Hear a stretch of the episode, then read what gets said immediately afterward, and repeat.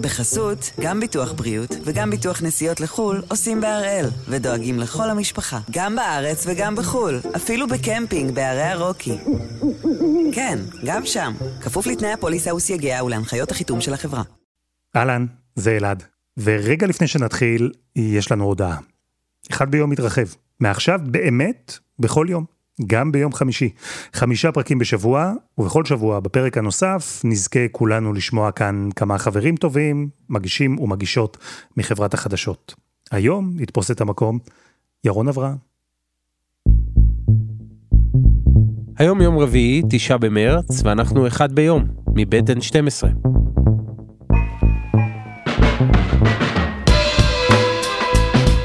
אני ירון אברהם, ואנחנו כאן כדי להבין טוב יותר מה קורה סביבנו, סיפור אחד ביום, כל יום.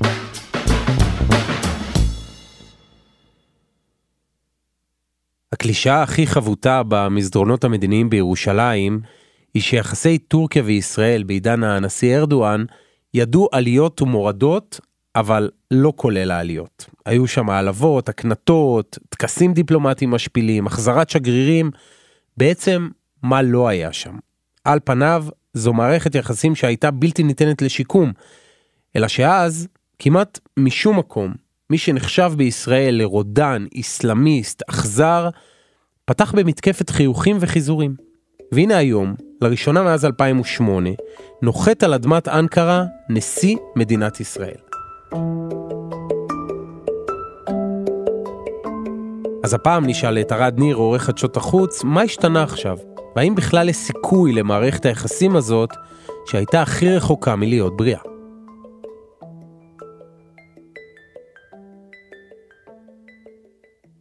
ארד שלום. שלום ירון. אז תראה, אחרי 14 שנים שבהן לא דרכה אישיות ישראלית בכירה, לפחות לא באופן גלוי, על אדמת טורקיה, הנשיא הרצוג ממריא היום לשם, בתור מומחה למדינה הזאת, ואדם אפשר להגיד, מאוד אוהב את המדינה הזאת, את האוכל, את התרבות. כמה אתה מתרגש מאחת עד עשר שאתה חלק ממשלחת בראשות הנשיא שבעצם מחדשת את היחסים בין המדינות? שאלה טובה. אני חצוי, ואני אהיה איתך כן אה, עד הסוף. אני חושב שטורקיה היא מדינה מאוד מאוד חשובה, קרובה אלינו, מדינה ענקית, אנחנו פסיק קטן בגודל הגיאוגרפי מול טורקיה, טורקיה נמצאת מעלינו, שולטת על מרחב ענק שחשוב לנו בשורה של דברים, ויש בה 80 מיליון מוסלמים שלא נמצאים במצב מלחמה איתנו, וכל הזמן אמרתי, לא צריך לחתום איתם על הסכם שלום, צריך רק לשקם את הקשרים, לעשות שולם ולהמשיך הלאה. אז זה נורא נורא חשוב, אבל אתה יודע, אני כמו החתול הזה שנכווה ברותחים, אז uh, נזהר בפושרים. אבל אתה יודע, מחוות uh, מעידות לא פעם על רצון עז באמת להתקרב. אנחנו רואים את זה עכשיו כשבנט מתקבל בבחריין, או לפיד מתקבל באמירויות, הם מתקבלים בארמון, בטקס מאוד מאוד יפה ורם דרג, ומגיעים אנשים רמי דרג לקבל אותם בשדה התעופה. אולי... זה יהיה המחב... מרשים יותר. כן? כן. יש שם משמר כבוד. יהיו תותחים שיירו מטחי כבוד. יהיו שם אה, כל מה שהסולטן יכול להרעיף על מי שהוא חפץ בעיקרו, יעשה שם. הוא ממש יצא מגדרו לפי מה שאתה מתאר. הוא יצא מגדרו בכל דרך ואופן, לפחות בכל מה שקשור כלפי ישראל.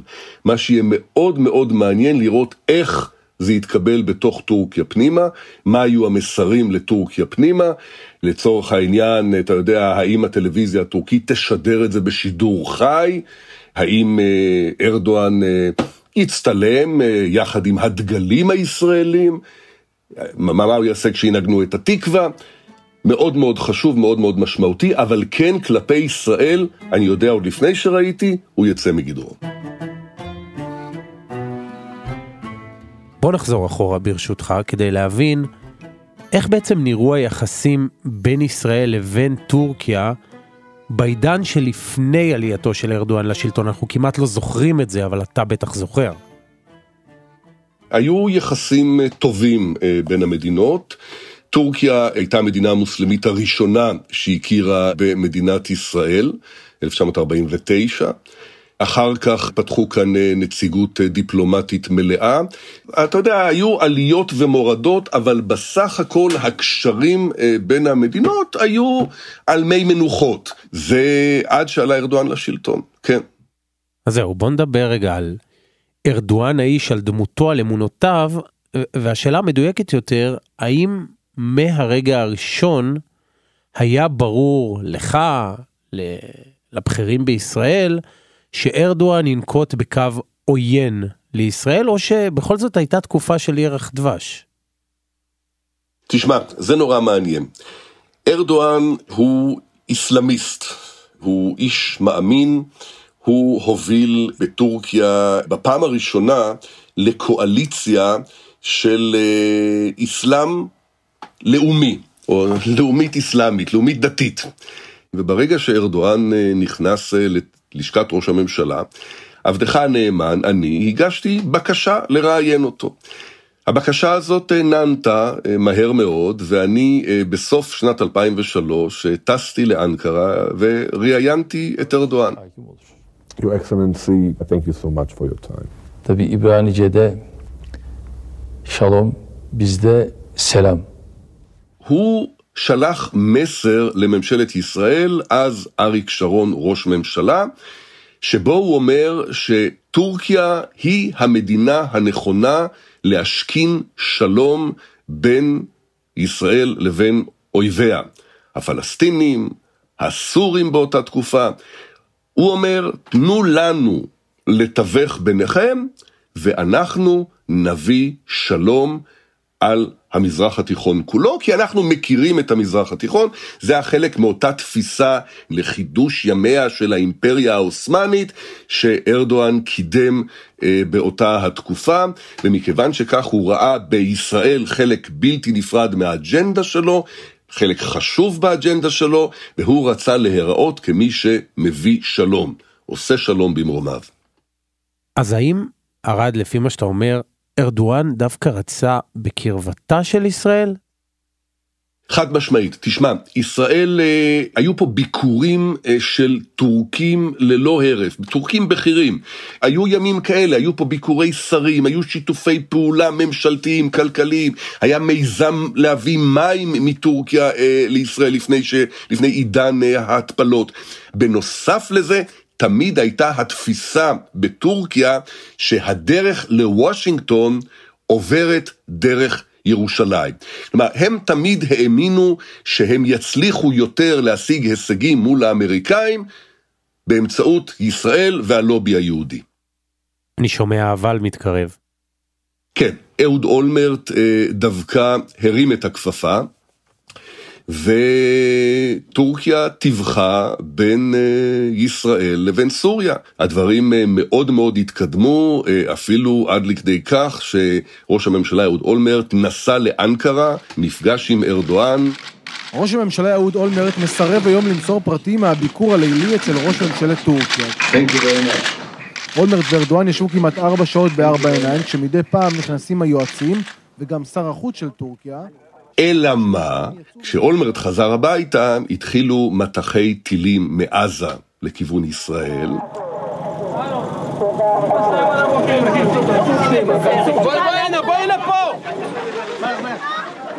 ואולמרט נאלץ להגיב במה שנודע לימים כעופרת יצוקה. אז אתה מזכיר את אה, עופרת יצוקה 2008, אבל אני בכל זאת רגע רוצה להתעקש, כי לפני כן, אתה יודע, יש את 2002 האינתיפאדה השנייה, ויש את 2006 מלחמת לבנון השנייה, למה דווקא 2008 מבצע עופרת יצוקה הופך להיות נקודת המפנה ביחסים בין המדינות? תשמע, קודם כל ארדואן נהג אה, בכל מיני אה, כנסים לתקוף את ישראל במקביל ל, ל, לקשרים הטובים. הוא השתמש אה, בביטוי שישראל אה, רוצחת, ישראל תוקפת אזרחים אה, ללא הצדקה, אבל איכשהו אה, זה עבר אה, בשתיקה, נראה שהאינטרסים של שני הצדדים היו להחליק את האמירות האלה ולהמשיך הלאה. גם הוא לא ישתמש בזה כאיזשהו מנוף לשנות את מארג היחסים, להבדיל ממה שקרה אחרי עופרת יצוקה.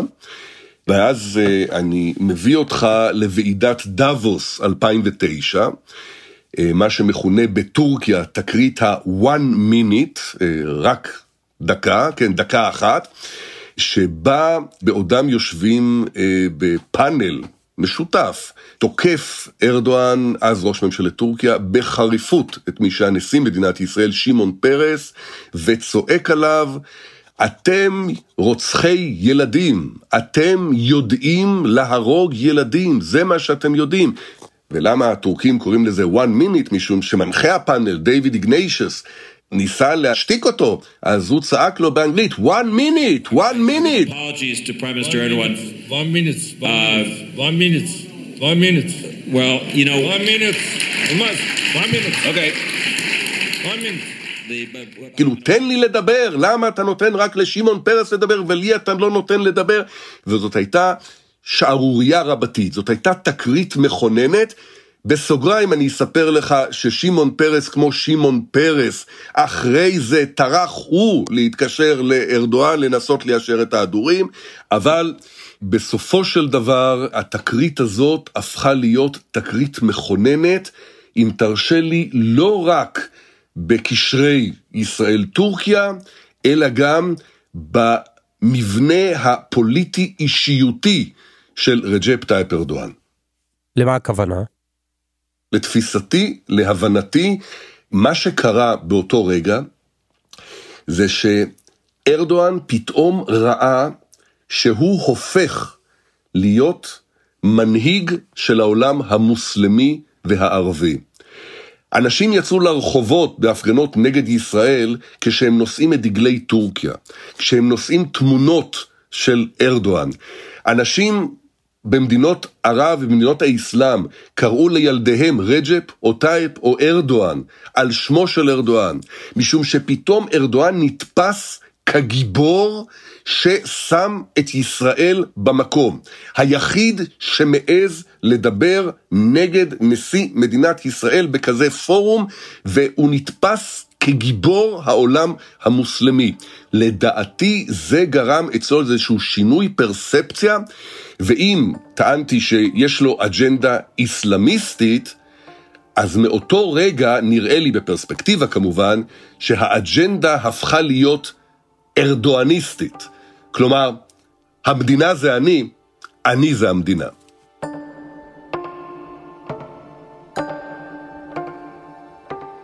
ומהנקודה הזאת, ישראל וטורקיה היו באופרה אחרת לגמרי. מכאן ואילך, זה רק נהיה מכוער יותר ויותר. אבל קודם, חסות אחת, ומיד חוזרים.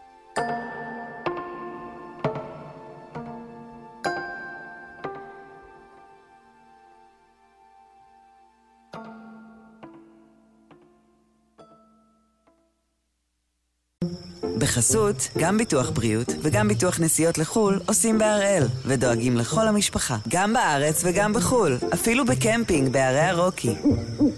כן, גם שם, כפוף לתנאי הפוליסה וסייגיה ולהנחיות החיתום של החברה.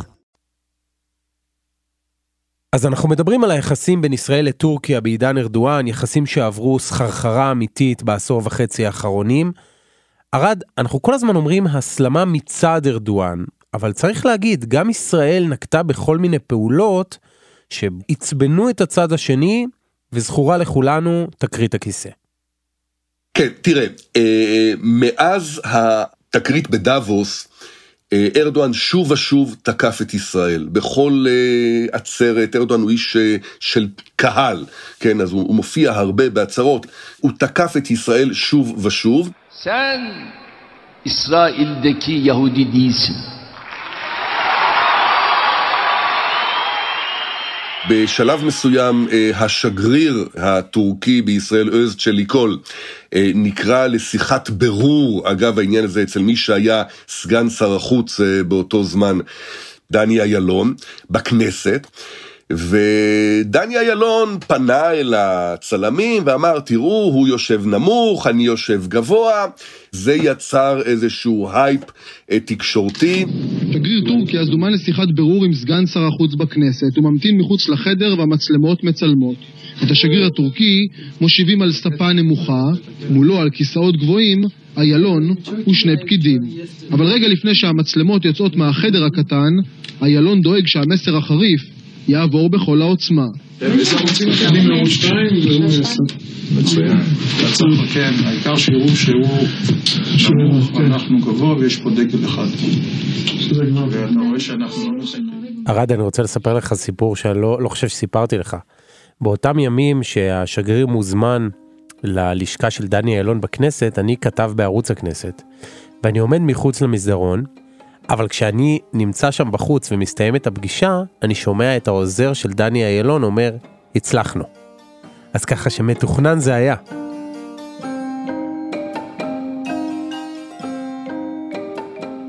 טוב, משם והלאה, היחסים בין המדינות, ממש כמו הכיסא, המשיכו לצנוח. תשמע, קודם כל אה, דיברנו על התקרית הזאת של אה, בדאבוס, ההתפרצות בדאבוס שהיא למעשה סימנה את השינוי. מיד אחריה הגיע משבר המרמרה, 2010. משט אה, ההזדהות עם עזה יוצא מטורקיה למרות ניסיונות של ישראל לעצור את זה, למרות שתדלנות, אפילו האמריקאים היו מעורבים בעניין הזה, ארדואן לא היה מוכן לשמוע. והמשט הזה של אותו ארגון IHH ארגון צדקה איסלאמיסטי, אה, יצא לכיוונה של עזה. ישראל אה, בדרך שלי יש עליה ביקורת, אבל זה לא משנה, אה, לא הסכימה לאפשר לזה לקרות והחליטה לעצור את המשט הזה באמצעות הנחתת כוחות על הספינה עצמה, הספינה הגדולה, המאבי מרמרה, שהובילה את המשט הזה. מאבי מרמרה, you are approaching an area of hostilities, which is under a naval blockade. Delivery of the supplies in accordance with the authorities' regulations במהלך המבצע נפגעו חיילי צה"ל, נהרגו באותו זמן עשרה טורקים, עשרה פעילים טורקים, אחד עשר מת יותר מאוחר מפצעים שהוא נפצע, וזה למעשה הביא את הקשרים בין שתי המדינות לשפל המדרגה, כשארדואן, יחד עם הארונות של ההרוגים הטורקיים, קורא לשגרירו בישראל לחזור בחזרה לטורקיה, ומורה לכל צוות השגרירות מעבר לדרגה של מזכיר שני, גם כן אה, לחזור לטורקיה. עד אותו הזמן היה בטורקיה צוות מאוד מאוד בכיר בשגרירות, היה שם נספח צבאי והיו נספחים אה, אה, נוספים ונספח כלכלי. זאת הייתה שגרירות מאוד מאוד פעילה ופעלתנית, כולם נדרשו לחזור הביתה. אז השנים הבאות בעצם מושפעות לחלוטין מתקרית המרמרה. ארדואן טען למשל ב-2013 שישראל עומדת מאחורי ההפיכה במצרים, שנה לאחר מכן הוא אמר שאיילת שקד מזכירה לו את היטלר, ובכל זאת ארד מאחורי הקלעים כל הזמן יש מגעים לפיוס. במשך שש שנים ניסו למצוא נוסח שהשתמע ממנו בטורקית שמדינת ישראל מתנצלת, במקביל הייתה דרישה לפיצויים, נדמה לי שהפיצויים אה, היה הצד הקל אה, שבעניין, אבל אה, למען הנראות כנראה שזה לקח הרבה מאוד זמן. אבל בסופו של דבר מדינת ישראל הסכימה להתנצל בפני הטורקים. ערב טוב, כמעט שלוש שנים אחרי משט המרמרה, ישראל מתנצלת היום בפני טורקיה על אובדן חיי אדם, ובכך מצפות שתי המדינות לשים מאחוריהן תקופה קשה של יחסים מאוד מעורערים. וזה פתח את אה, הפתח לאופציות חדשות בקשרים בין שתי המדינות. ארד, מ-2016, מהרגע שבו ישראל בעצם מתנצלת ומשלמת פיצויים, ולכאורה היחסים, לכאורה, כן, על הנייר אמורים לחזור לאיזשהו מסלול יותר נעים. ובכל זאת, זה לא קורה. מה קורה שם בפער בשנים האלה? חלק מהאינסנטיב, מהדחף, אה, מהאינטרס אה, להגיע אה, לפיוס הזה, גם מהצד הטורקי וגם מהצד הישראלי, היה סוגיית הגז. הגז שנמצא במעמקי הים התיכון קרוב אלינו, וצריך להגיע לאירופה, ואין כל כך איך להעביר אותו לשם. הדרך ההגיונית ביותר היא לסלול צינור מישראל לדרום טורקיה ומשם להעביר אותו לאירופה, זה היה הרעיון ב-2016, אבל המשא ומתן אה, בעניין הזה עלה על סרטון, אה, רבו על מחירים. אה, ומהרגע שסוגיית הגז ירדה מעל הפרק, ארדואן חזר לסורו, כפי שהסבא שלי היה אומר. ב-2018, צוק איתן, נוכח התמונות שמגיעות, הוא קורא לשגריר שלו אה, בישראל לחזור אה, בחזרה הביתה להתייעצויות, ומציע לשגריר ישראל בטורקיה באותה תקופה, איתן נאה, גם כן לחזור הביתה להתייעצויות, לא מגרש אותו, אבל מציע לו. איתן נאה מקבל את ההמלצה, אה, טס דרך נמל התעופה של איסטנבול, שם מארגנים הטורקים אירוע השפלה טלוויזיוני כשהוא מצולם, כשאנשי הביטחון מחטטים בחיליו.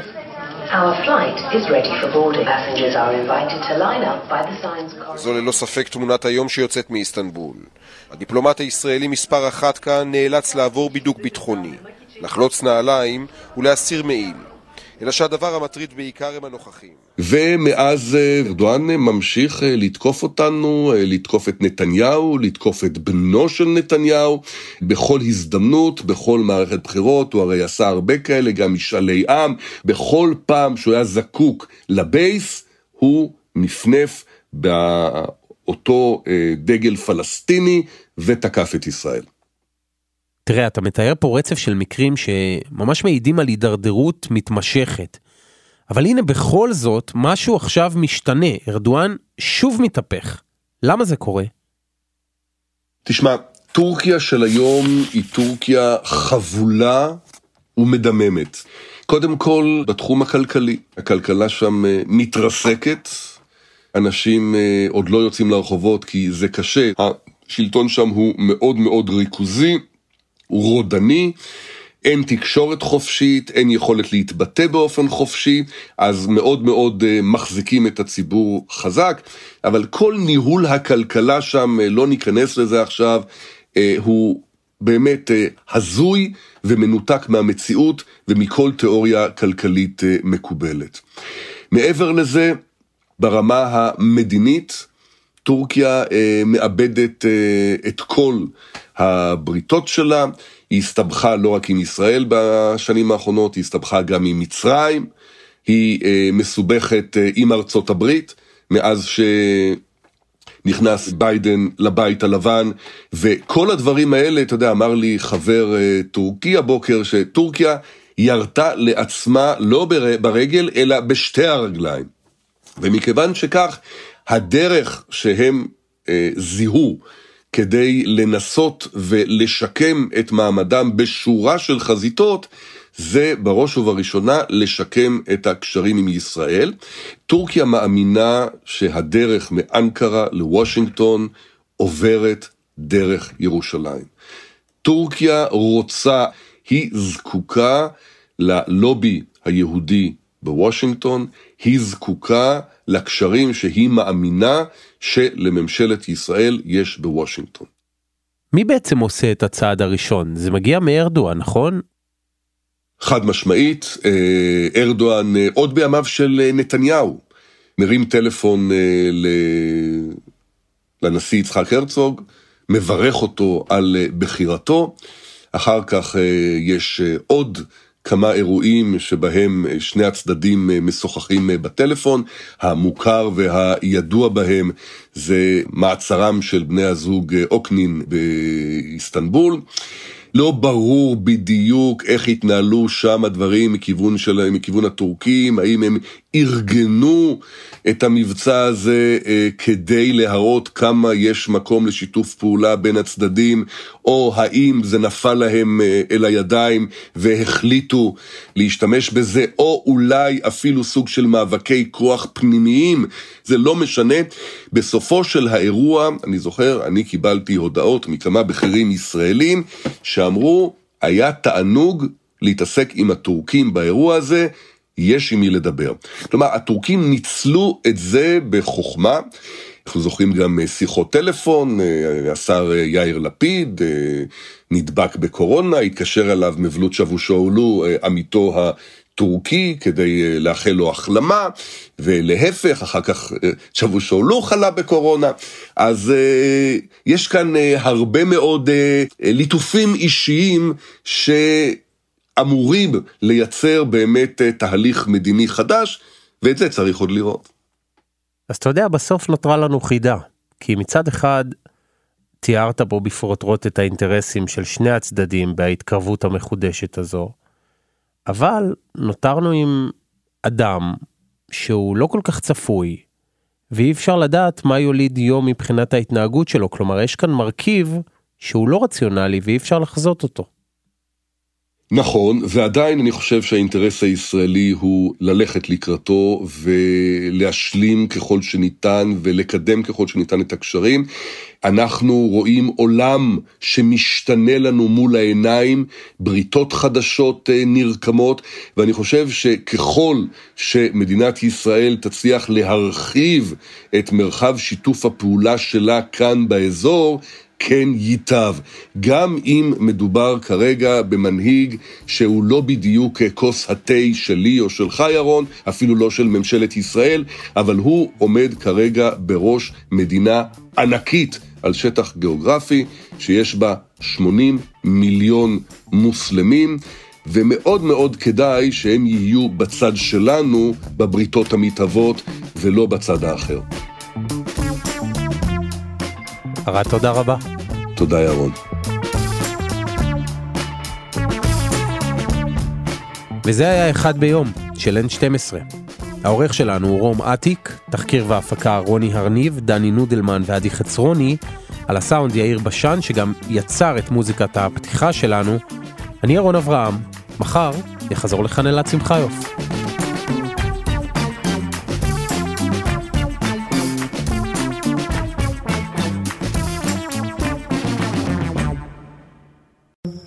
בחסות, גם ביטוח בריאות וגם ביטוח נסיעות לחו"ל עושים בהראל, ודואגים לכל המשפחה, גם בארץ וגם בחו"ל, אפילו בקמפינג בערי הרוקי. כן, גם שם, כפוף לתנאי הפוליסה וסייגיה ולהנחיות החיתום של החברה.